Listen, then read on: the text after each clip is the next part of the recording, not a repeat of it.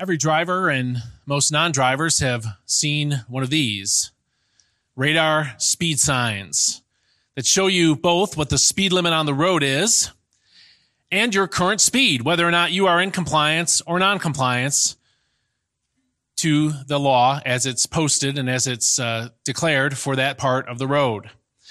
Studies show that these signs work. That is, when a driver is reflected back his or her speed, they tend to slow down. They tend to slow down and get at or under the speed limit. No data is available for how many people like me floor it when they see one of those to see how, I'm kidding, to see how much, I mean, not that I've never done that, but it's interesting to see how much you can make it jump, but try that next time. But the point is that um, these these do work. They do get people to slow down. They're not as effective as having a police car sitting there, even one that's unmanned but uh, they are effective in causing people to slow down when they see the sign. And that's because they remind you. They remind you very obviously that what the law is and that you are not in compliance with it. These signs judge us. They judge our driving. They tell us immediately the speed that we're driving and whether or not that speed is lawful or unlawful, whether we are guilty under the law or not guilty under the law. But the world is full of statutes. The world is full of laws. And most of the time, we don't get that kind of immediate feedback about what the law is, much less whether or not we are in compliance and obedience to the law or not. But even though we don't get that kind of feedback, even though we don't know all of the laws that exist that we might be potentially breaking, nor do we always know when we've actually broken the law, the truth is that the law stands as written and we are accountable to it. Every law judges the person who breaks it whether we're, we're aware of the law or not, whether we're aware of our breaking the law or not. It's a human principle of law giving, and it's a biblical principle as well. That because the law sets forth a standard, it judges us based on that standard. And the law judges us in the sense, what the sense I mean it is this, that it judges us by approving or disapproving of our behavior. The law tells us whether our behavior is acceptable or unacceptable to the government that made the law. And that's because a law is a standard of conduct. It spells out in written form what is expected. And when it's not spelled out in written form, that means the people are free to do whatever that doesn't break the written law. Whenever someone breaks the law, it's set, the law says so. It sets that forth that standard, and your behavior or mind is either approved by or disapproved by the law. Now, I want us to understand though that there's a difference between being judged by the law and being punished under the law. There's a difference between being judged by the law and being punished under the law. Every time we break the law, the law judges us. But that doesn't mean we are always punished under the law. In fact, most times, most um, infractions of any law go unpunished because they are not observed, they're not caught, they're not uh, watched, they're not caught when they happen.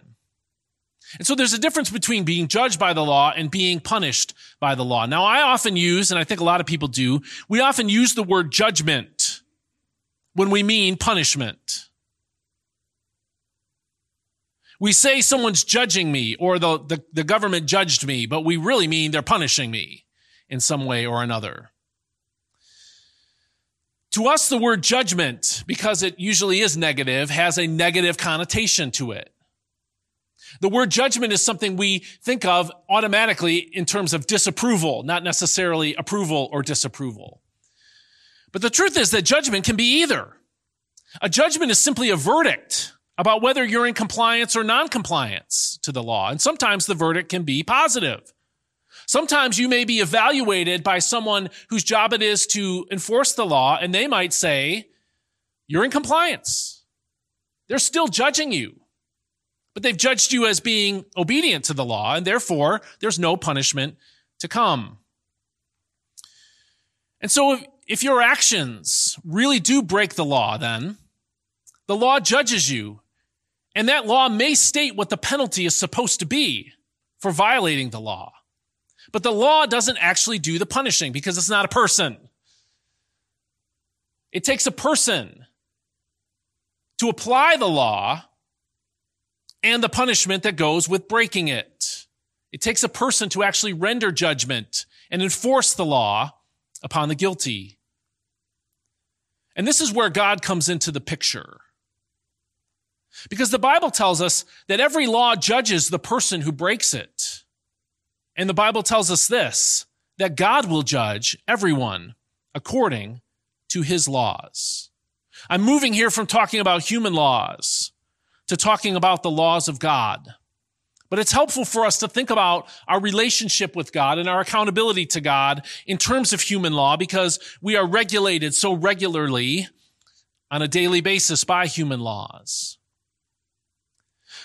As we've been studying this book of James together, and as we've been working our way through this paragraph that is James chapter 2, verses 1 through 13, we've seen that favoritism is the topic of this paragraph of scripture. And one of the ways in which James addresses the problem of favoritism in the church is to say that favoritism breaks the law of God, that it breaks God's law of love. Love your neighbor as yourself. And so he says favoritism is not just a relational problem. It's not just a problem that causes relationship issues in the church, but rather it's a sin against God. And now as we come to the final two verses of this paragraph, we're going to see that God is judging us and will judge us and will punish us according to his law, especially and at least in this context, in the issue of favoritism. So James is going to establish for us that God will judge everyone according to his laws. Let's look together at these final two verses in our paragraph, James chapter 2 verses 12 through 13. I'm going to leave verse 11, 11 through 13 on the screen for the moment, but I'm going to start reading in verse 12. That's the relevant part, so follow along as I read there. James 2:12 says, "Speak and act as those who are going to be judged. There's the point. By the law that gives freedom. Because judgment without mercy will be shown to anyone who has not been merciful. Mercy triumphs over judgment. In these verses, the scriptures tell us that God will judge everyone and that the standard by which God will judge everyone is his law, is his written code that is given to us in the Bible. Specifically, we're talking about here the Mosaic law, the law given by Moses. Now, one reason why God will judge everyone someday according to his law is that he is the lawgiver. God will judge us because he is the one who actually gave the law in the first place. And we saw this last time in verse 11, but let's just glance at it again because I think it's, for, it's important to carry through into today's message. Verse 11 says, For he who said, You shall not commit adultery, also said, You shall not murder. If you commit adultery, but do commit murder, you have become a lawbreaker. God gave his word. His word is law. When we break God's word, we're guilty under the law because we've broken it. That's the point that James is trying to establish for us, that he's trying to show us in this passage. God is the lawgiver. And so therefore, that's why we're accountable to him. He's the one who gave us the law. And I talked about this in a previous message again, but, and, and in other messages over many years. But again, God is the creator. And because he created us, he owns us. And Because he owns us, he can make any law that he wants. And because he is our creator, we are accountable to him for whether or not we have kept his word, kept his commands, kept his law or not. And because God is the lawgiver, he has the right to judge us. He has the right to call us into his presence and review for us our conduct here on this earth and evaluate based on his written law whether or not our conduct is obedient or disobedient, whether it's compliant or non-compliant. And so the Bible tells us, and James is drawing on this idea here, that God is the one who will judge us because he's the one who gave us his law. And it tells us in verse 12 that he will judge our obedience or disobedience to the law. The law is the standard. Our actions are what will be evaluated. And again, we see that at the very beginning of the verse when it says, speak and act. Speak and act. This is describing the things that you and I say and do on this earth. And James says we need to speak and act as those who are going to be judged. What we do is going to be the basis for the judgment that God gives to us, that God declares over us. Now, the Bible tells us that everyone on earth is going to be subject to this kind of judgment. And let me show it to you from Romans chapter 3. This is just one of many, many verses I could show you, but Romans 3:19 says this. Now we know that whatever the law says, it says to those who are under the law, so that every mouth may be stopped and the whole world held accountable to God. Now, if you've been a Christian for any period of time and you've been subject to Christian teaching and Christian doctrine for any period of time, maybe you have an objection in your mind to what I've been saying, which is we're not under law, but under grace. Okay, because the Bible does say that. The Bible teaches that. As Christians, we are not under the law, we're under grace. And I'll come back to that concept for a moment. But I think some Christians, I think some people think that because Christians are not under the law, but under grace, I think people really misunderstand what that means. And I think one misunderstanding is that nobody is under the law anymore. That like the Jewish people were under the law up until Christ came, and then Christ came and he fulfilled the law, and now nobody on earth is under the law. I think that's a misconception that many Christians have, but it is a misconception. It is wrong. Why? Because this verse says, look again, Romans 3:19, we know that whatever the law says, it says to those who are under the law, so that every mouth may be silenced and the Jewish people in the Old Testament? No, the whole world may be held accountable to God. That means everyone who has ever lived is subject to the law of God in some sense, in some meaningful way or another. And this passage and others warn us that there is a coming day of judgment when you and I will stand before God and be evaluated for our lives on this earth according to how we've kept or not kept his law. On that day, you and I and everyone who has ever lived will have a private one-on-one audience with the living God. Is that a terrifying thought or what? That you and I will stand alone before the living God, the God who sees and knows everything, including what's going on in our hearts when we speak and when we act. And God, the Bible tells us that God will review with us the way we've lived in this world. And compare the way that we've lived in this world to his law as to whether or not we are in compliance or in disobedience to the law as he has spoken it and had it recorded, written in a written form in his word. God will review uh, your life and mine and in his review, he will evaluate what we said and did in this life. Remember verse 12 says, speak and act as those who are going to be judged. And this is not the only passage that says that our words will be one of the main things that God evaluates when we stand before him, along with the things that we've done in this life. And the standard that God will use, of course, is his law, his word, what he's, what he's written, what he's spoken.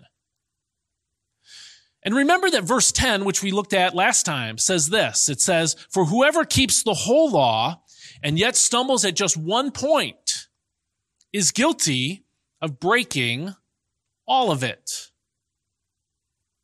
And so when you stand before God and your words and your actions in life are evaluated, if you have ever lied, if you have ever coveted, remember that's the 10th commandment don't covet your neighbor's stuff. If you've ever lied, if you've ever coveted, if you've ever worshiped another God, and it doesn't mean that you have to get down in front of a golden idol and worship it. If you've worshiped people, if you've worshiped image, you've worshiped material things, if you've ever dishonored your parents, here's the connection to Mother's Day in this message. The Bible says, honor your mother, your father and mother. If you've ever dishonored your parents, it's going to be evaluated by a holy God. If you've ever stolen something, if you've ever cheated on your spouse, if you've ever committed any sin at all as spelled out in the law of God, God will show it to you. He'll remind you of it. And you will fail the test that God applies on the day of judgment. And remember, too, that the context of all of this, the context of this passage, is the sin of favoritism. That's not one that we tend to put up there with do not kill, do not commit adultery, and so on. Don't worship other gods. We don't tend to think of the sin of favoritism in that same realm, but James was drawn into this discussion of judgment because of the problem of the sin of favoritism in the churches that he was writing to. And so that means not only if you've ever lied or cheated or whatever, but if you've ever acted out of favoritism towards someone, if you've ever treated someone poorly because of the way that they look or their appearance or what you have determined about them, God is going to condemn you on the day of judgment. God will judge your disobedience or obedience to his law. And the Bible says this God will punish everyone who has disobeyed his law. God will punish everyone who has disobeyed his law. Look at this verse from Second Thessalonians chapter 1 verses 7 through 9. The scripture says, "The Lord Jesus, this will happen when the Lord Jesus is revealed from heaven in blazing fire with his powerful angels.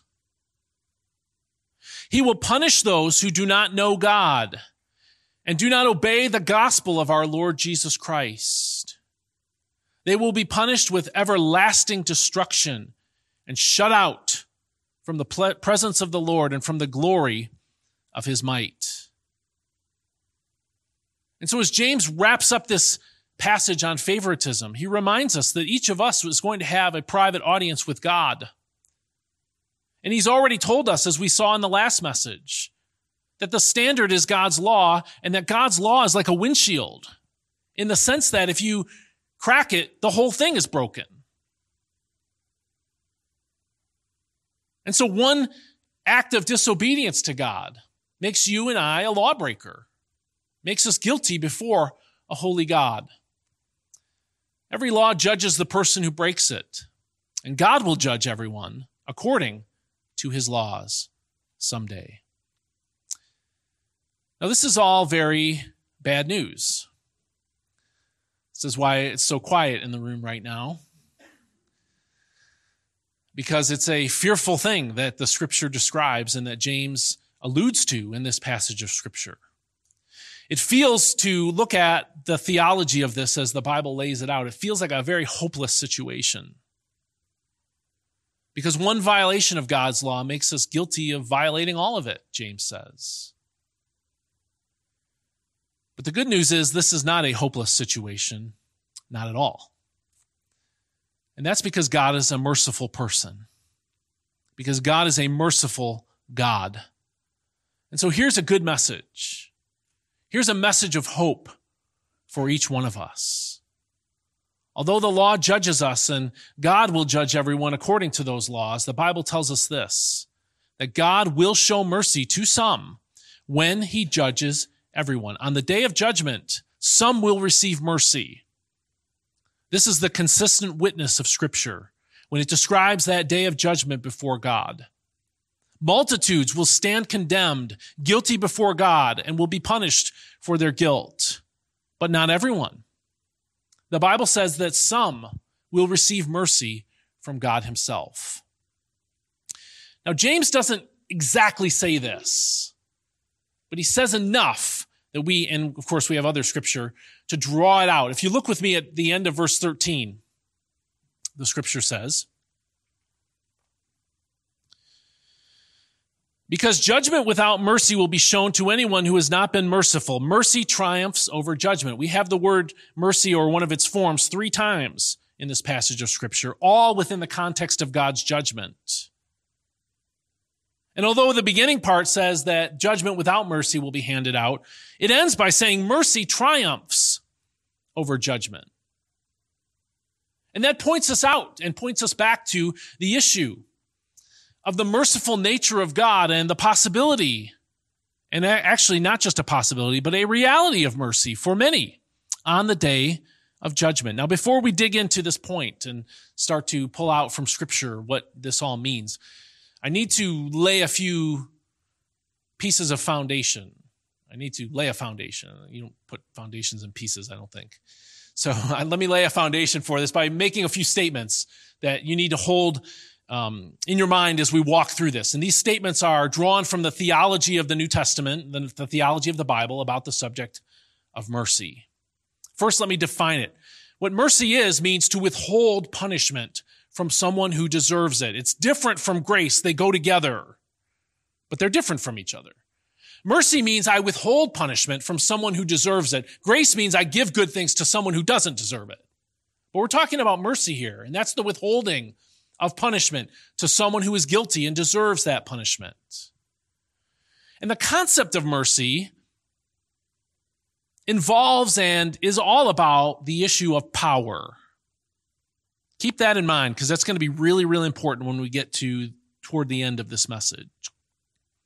That the concept of mercy is all about power. A judge has power over the people that the person that he is evaluating.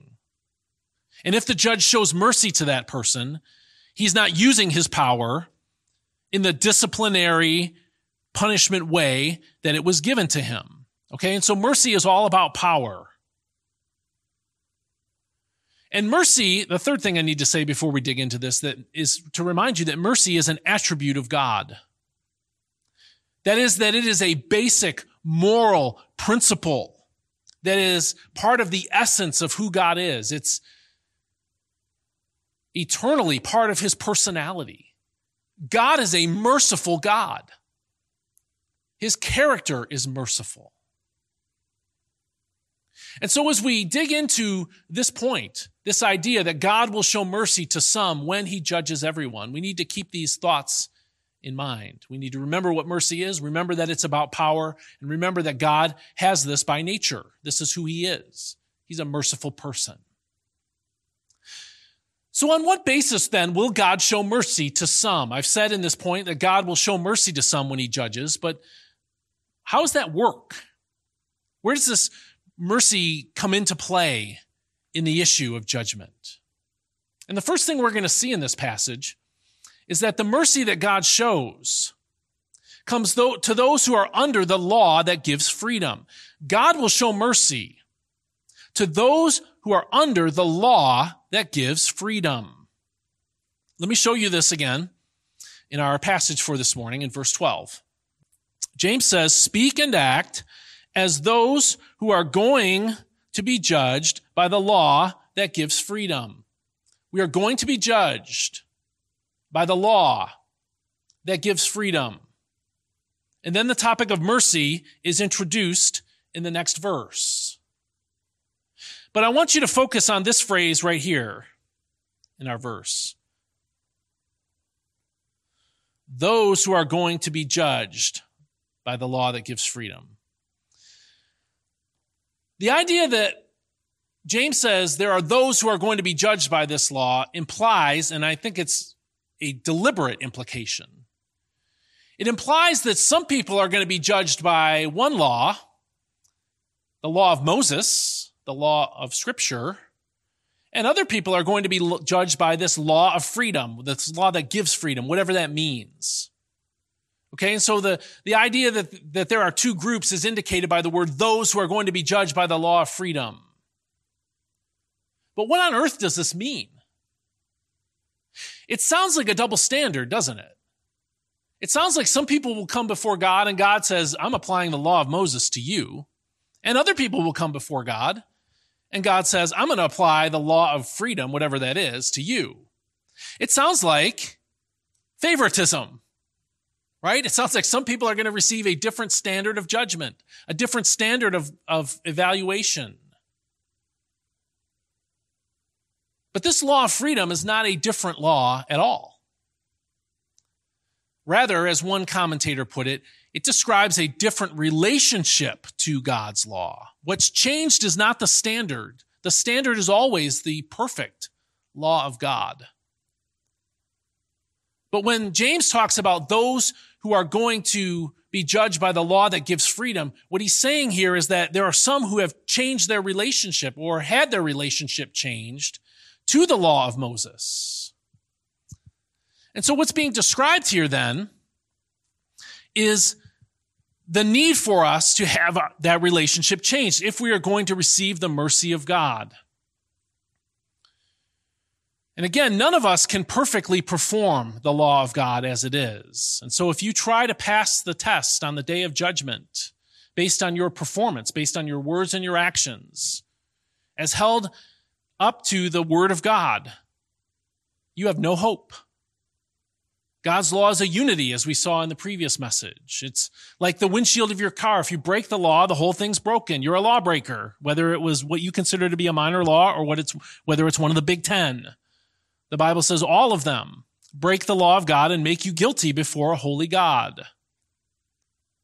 And so what is this law that gives freedom then? What is James trying to describe here?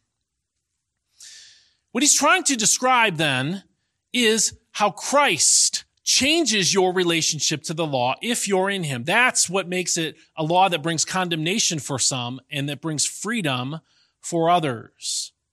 When discussing the issue of, of the law of God and your relationship to it on the day of judgment, the Bible says it's all about your relationship to Jesus Christ. That's what changes on the day of judgment, whether you're condemned before God or whether you pass and are justified. And so God will show mercy to those who are under that, the law that gives freedom. But let me unpack this a little bit more. Because the Bible tells us that this mercy is based on the perfect performance of Jesus Christ. I just said that you and I can never keep the whole law, and just one little scratch of it ruins the whole thing, makes us guilty before God and worthy, and in fact, receiving someday his eternal punishment for our sins.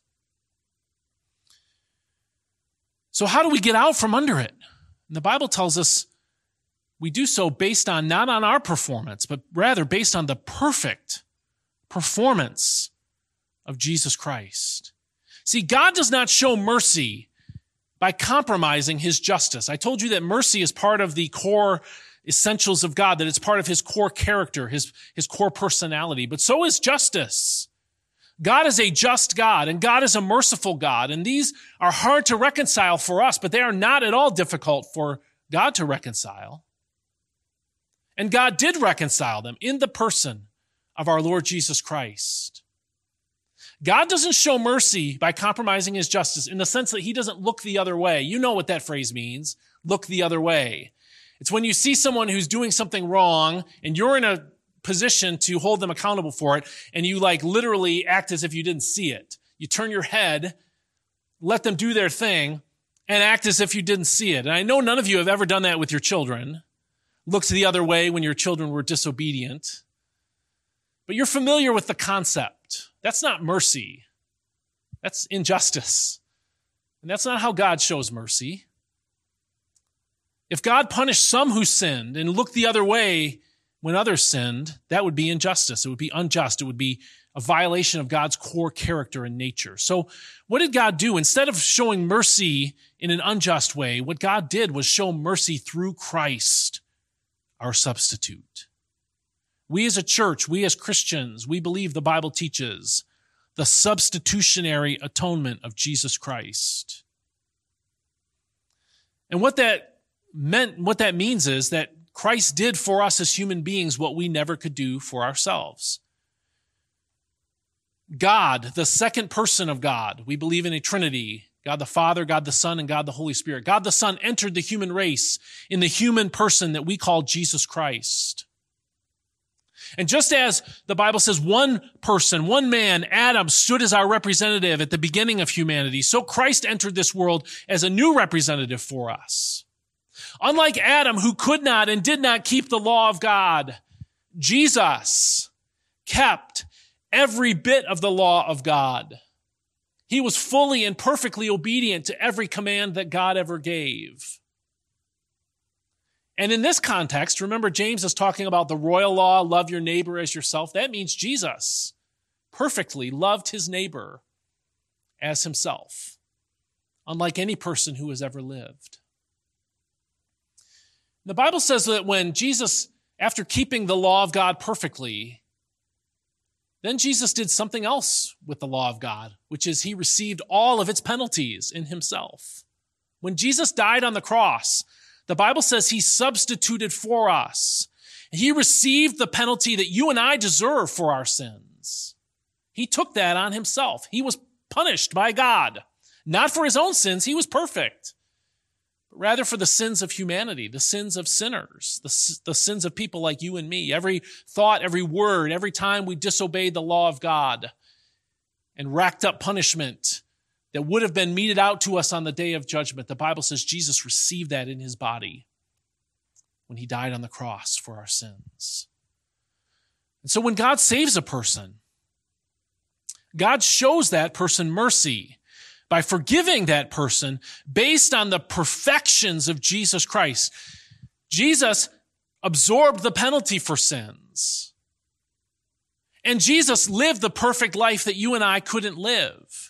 That means that when God forgives a person, he credits you and me as if we hadn't sinned, as if we'd lived the perfect life that Jesus lived. And he credits Christ with our guilt. So that God is, doesn't going to punish us again because Christ already received the punishment for our sins if we are in him. And so this is all what I mean by the perfect performance of Jesus Christ. He kept the law, and he took its penalties for you and me as our substitute. And so that means on that basis, God will show mercy because every sin has been punished and his law has been kept perfectly by Christ. But not everyone receives this. So this is the law of freedom. It's a law that gives us a way to freedom because it's been perfectly fulfilled. That's what James is saying. But not everyone receives this forgiveness. Not everyone is the subject of this mercy. Not everyone has the law of freedom, that relationship change applied to them. Instead, the Bible says that this mercy is given to us. It's received by faith in Jesus Christ. How do you get the death of Christ applied to you? How do you get his righteousness credited to you in justification? It's by faith alone. Believing that God will forgive you if you put your trust in Jesus Christ. And then finally, his mercy then liberates us. It liberates believers from the penalties, but not the responsibilities of the law of God. God still wants us to be obedient to his word because his word is perfect. It is the righteous path on which human beings should live. It's not a, it's not a burden unless we are unable to keep it and subject to its penalties. But once we've been liberated from that now, it shows us the way to live a life that's pleasing to God, a life that lives out the new nature that God gave to us by grace, a life that is pleasing to the Holy Spirit who dwells within us. And all of that, I think, is wrapped in what James means when he talks about that we should live as those who are about to be judged by the law that gives freedom. It's the perfect performance of Christ applied to us by faith that frees us from the penalties of sin and frees us to live a life that's pleasing in obedience to God. Now, that's a whole lot of theology, okay? But it's all baked into what James is saying. We have to bring all that theology now back to the topic at hand, which is of favoritism. Favoritism is the subject of this paragraph. James is addressing the problem of favoritism in the church. The churches he is writing to had people coming in who looked good, who looked wealthy, who looked attractive, and they were treated well based on that. And it had people coming in who didn't look good, who were poor, who smelled bad, who didn't fit in with the middle class type of people that James wanted, that James knew in the church, and they were being treated poorly. James addresses this issue of favoritism, the problem of the, the poor being treated poorly and the rich being treated richly. He addresses all of that in the context of our obedience to God's law and the fact that we are going to be judged by that law someday. And he tells us that if we've received God's mercy, if we've been relieved of the penalty of our sins by the mercy of God, then we need to show mercy to other people. And so the final point in this message and the big idea for this message is very simply this that if you're in that group that's received mercy, then you and I must show mercy. We're commanded to show mercy, not favoritism, as an intentional act of faith. If you're a believer in Christ, you've received the mercy of God. And the Bible says that everyone who has received God's mercy will reflect that mercy, will show that mercy to other people. Look at, with me again at our passage and let's, let's focus in on verse 13. He says, because judgment without mercy will be shown to anyone who has not been merciful. Remember, we are to speak and act in a new way, in a way that doesn't show favoritism. Because we've been liberated by the law that gives freedom. Verse 13 then tells us the alternative. That if we don't speak and act in mercy, something's going to happen to us. And what's going to happen? It says judgment without mercy will be shown to those kinds of people. What's the implication? The implication is this, that there are people who believe that they have received the mercy of God and salvation, but they haven't. And you know it because they don't show mercy to other people.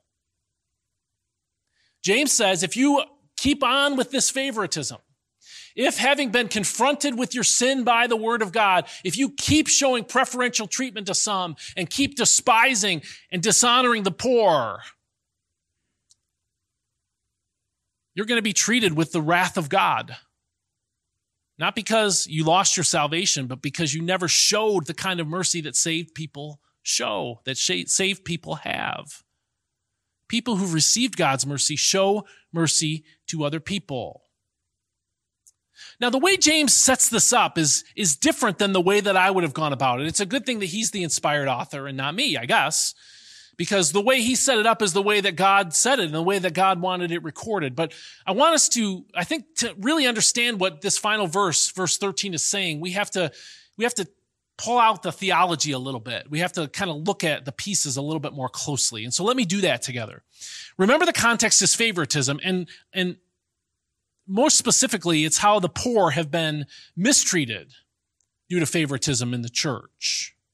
Now, if I were addressing the issue of favoritism in the church, and I didn't have the benefit of James's words here, God's word through James, I would go about it differently. I would say that poor people, that people who are disadvantaged, that people who are not well regarded in society, that they deserve to be treated well because they're made in the image of God. That's the way I would go about it.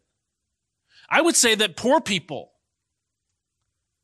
that people who are um, disabled or disadvantaged in some way, are still created in the image of God, and therefore they deserve to be treated with kindness and love and dignity for that reason. And I think that's biblical. I think the Bible would teach that. Because God doesn't look at people the way that we do. God doesn't, He's not impressed by people who are wealthy at all. To them, their wealth is like monopoly money to him. It means nothing. It's worthless. He's not impressed by people who are good looking because he's the glorious Lord Jesus Christ. And so we could look at favoritism through that lens and say it's wrong for us to show favoritism because God doesn't show favoritism. And James did address that earlier on in the passage. But things have changed here. James is now making this an issue of mercy. And for us to understand why it's an issue of mercy, we have to come back to a concept that I laid down earlier and I need to bring back to your consciousness, which is that mercy is ultimately about power. Mercy is about power. In human situations, we think that the poor, the ignorant, people who aren't so successful in this life are beneath us. All right. God doesn't see it that way, but that's how we see it in human situations. We think people who are lower than us on some human standard are beneath us. And so in a human sense, it would be kind, it would be merciful to show kindness to someone that we deem to be below us on the ladder in some way or other. You, are you tracking with me? You're following what I'm saying here? I think James is bringing in the issue of mercy, not because the poor don't deserve our kindness. Remember, that's what mercy is. Mercy is withholding something. It's withholding wrath. It's withholding punishment from people who deserve it. I don't think James is using merciful in that sense here because the poor don't deserve to be mistreated. They don't deserve our wrath. They don't deserve condemnation and judgment. I think James is looking at it from the issue of power. While the poor do deserve to be, to be treated well because they're made in the image of God, in the human scale, they often are not treated well. Instead, they are often mistreated because we have power over them. We judge them because we're more successful than they are and we think they should be as successful as we are, and so on. But James is saying, in a, in a human sense, we should think about what it means to show mercy to others. Just as the poor man who comes in may not have anything to offer us, humanly speaking, may not have any, any beauty to offer us, any money to offer us, any prestige, any whatever to offer us. So we have, in the same way, we have nothing to offer God, and yet God was merciful to us. I think that's the point. God in his power showed mercy to us. So we who have human power in one way or another need to be agents of mercy to others in the world around us. Now, if you and I don't show mercy to others, again, that means that we haven't really been saved. We haven't really received the mercy of God. We don't really understand what it means to be changed by the grace and mercy of God. That's why James says here at the end, judgment without mercy will be shown to anyone who has not been merciful. If you know the mercy of God, you will be a merciful person toward other people. And if you show favoritism, you're not showing mercy. That's the point. Early on in these series of messages, and a few times I told you, God hates favoritism, and his people should too. And this passage tells us God will judge favoritism. if we're hard hearted toward the poor, if we're unkind toward people based on their appearance, if we treat people who are offbeat in our culture as if they're strange and unworthy of our friendship and our attention, if we treat the better looking, the affluent, better than others, we're acting just like the world. And so, just like the world, we're unredeemed before God. We're not agents and recipients of his mercy, and therefore we will fall under the condemnation of the law. That's what happens. But if we know Christ, if we have received his mercy, then mercy will triumph over judgment. That's the last sentence in this paragraph. And of all the time that I spent studying this paragraph of scripture, this is the one that puzzled me the most. Not because I don't understand it, but because it follows the phrase, because judgment without mercy will be shown to anyone who has not been merciful. The logical thing to say would be judgment triumphs over mercy, but James says the other thing. He says mercy triumphs over judgment. Why does he say that? He does it to remind us that in Christ we have received the mercy of God. And he does it to remind us that James is very confident that the people who are doing this sinning, the people who are showing favoritism in the church, really are people of God. They really have experienced the mercy of God. He called them brothers over and over again in this epistle, and he'll continue to do so because he really believes they've received the mercy of God in Christ. And so what's the implication? The implication is that saved people still sin, and sometimes we're not even aware of our sin. We don't see how our sin breaks the law of God. But when it's pointed out to us, when someone comes along and shows us from the scriptures how we are in disobedience to God, if we love God, if we know God, if we've received his mercy, what do we do? We repent and change our ways. That's what James is calling us to in this passage. That's why he says in verse 12, speak and act like those who are going to be judged. He's saying, you know God, act like it. Be a merciful person. And in this way, then, mercy will triumph over judgment. When the people of God speak and act in mercy, then the church becomes a merciful place. The church becomes a place where rich and poor are accepted and treated well. The church becomes a place where people are loved, even if they are ignorant, even if they believe stupid and foolish things, even if they are in some way um, unwise in the decisions that they make. If we're a merciful place, we won't judge people based on how they are when they come to us. We'll judge them the way that Christ judged us people who need mercy, people who need to be treated with kindness and love, people who need to be shown the truth of God's word and called to faith in Jesus Christ. And so, as we come to the end of this section and we think about the issue of favoritism, the point again and the big idea for this message is again very simply we, that we should show mercy, not favoritism, as an intentional act of faith. Show mercy, not favoritism, as an intentional act of faith. And it takes an intentional act of faith to counteract all of our normal human programming, to be kind to people who could help us, and to kick down people who can't. This is an intentional act of faith.